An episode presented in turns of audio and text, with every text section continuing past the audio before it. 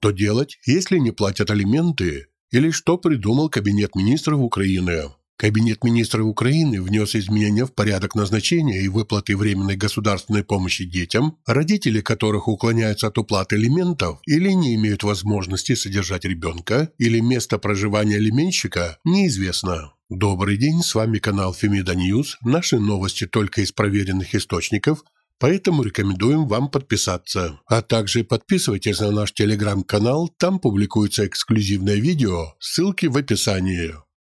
Итак, в Украине Кабинет Министров решил изменить порядок выплаты государственной помощи детям. Решением правительства определено, что временная государственная помощь будет назначаться с учетом материального положения семьи, в которой воспитывается ребенок в размере, равном разницу между 100% прожиточного минимума для ребенка соответствующего возраста и среднемесячным совокупным доходом семьи. В расчете на одно лицо за предыдущие 6 месяцев, но не менее 50% прожиточного минимума для ребенка соответствующего возраста. Максимальный размер временной помощи для детей в возрасте от 6 лет составит 2100 гривен. Для детей в возрасте от 6 до 18 лет 2618 гривен. Напомним, ранее в январе Верховная Рада Украины увеличила минимальный размер алиментов на ребенка. В частности, предусмотрено, что минимальный гарантированный размер алиментов на одного ребенка, который взимается с ее матери, отца, не может быть менее 50%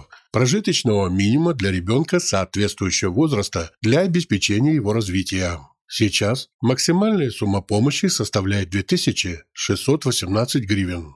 Спасибо за просмотр и ждем вас снова на нашем канале.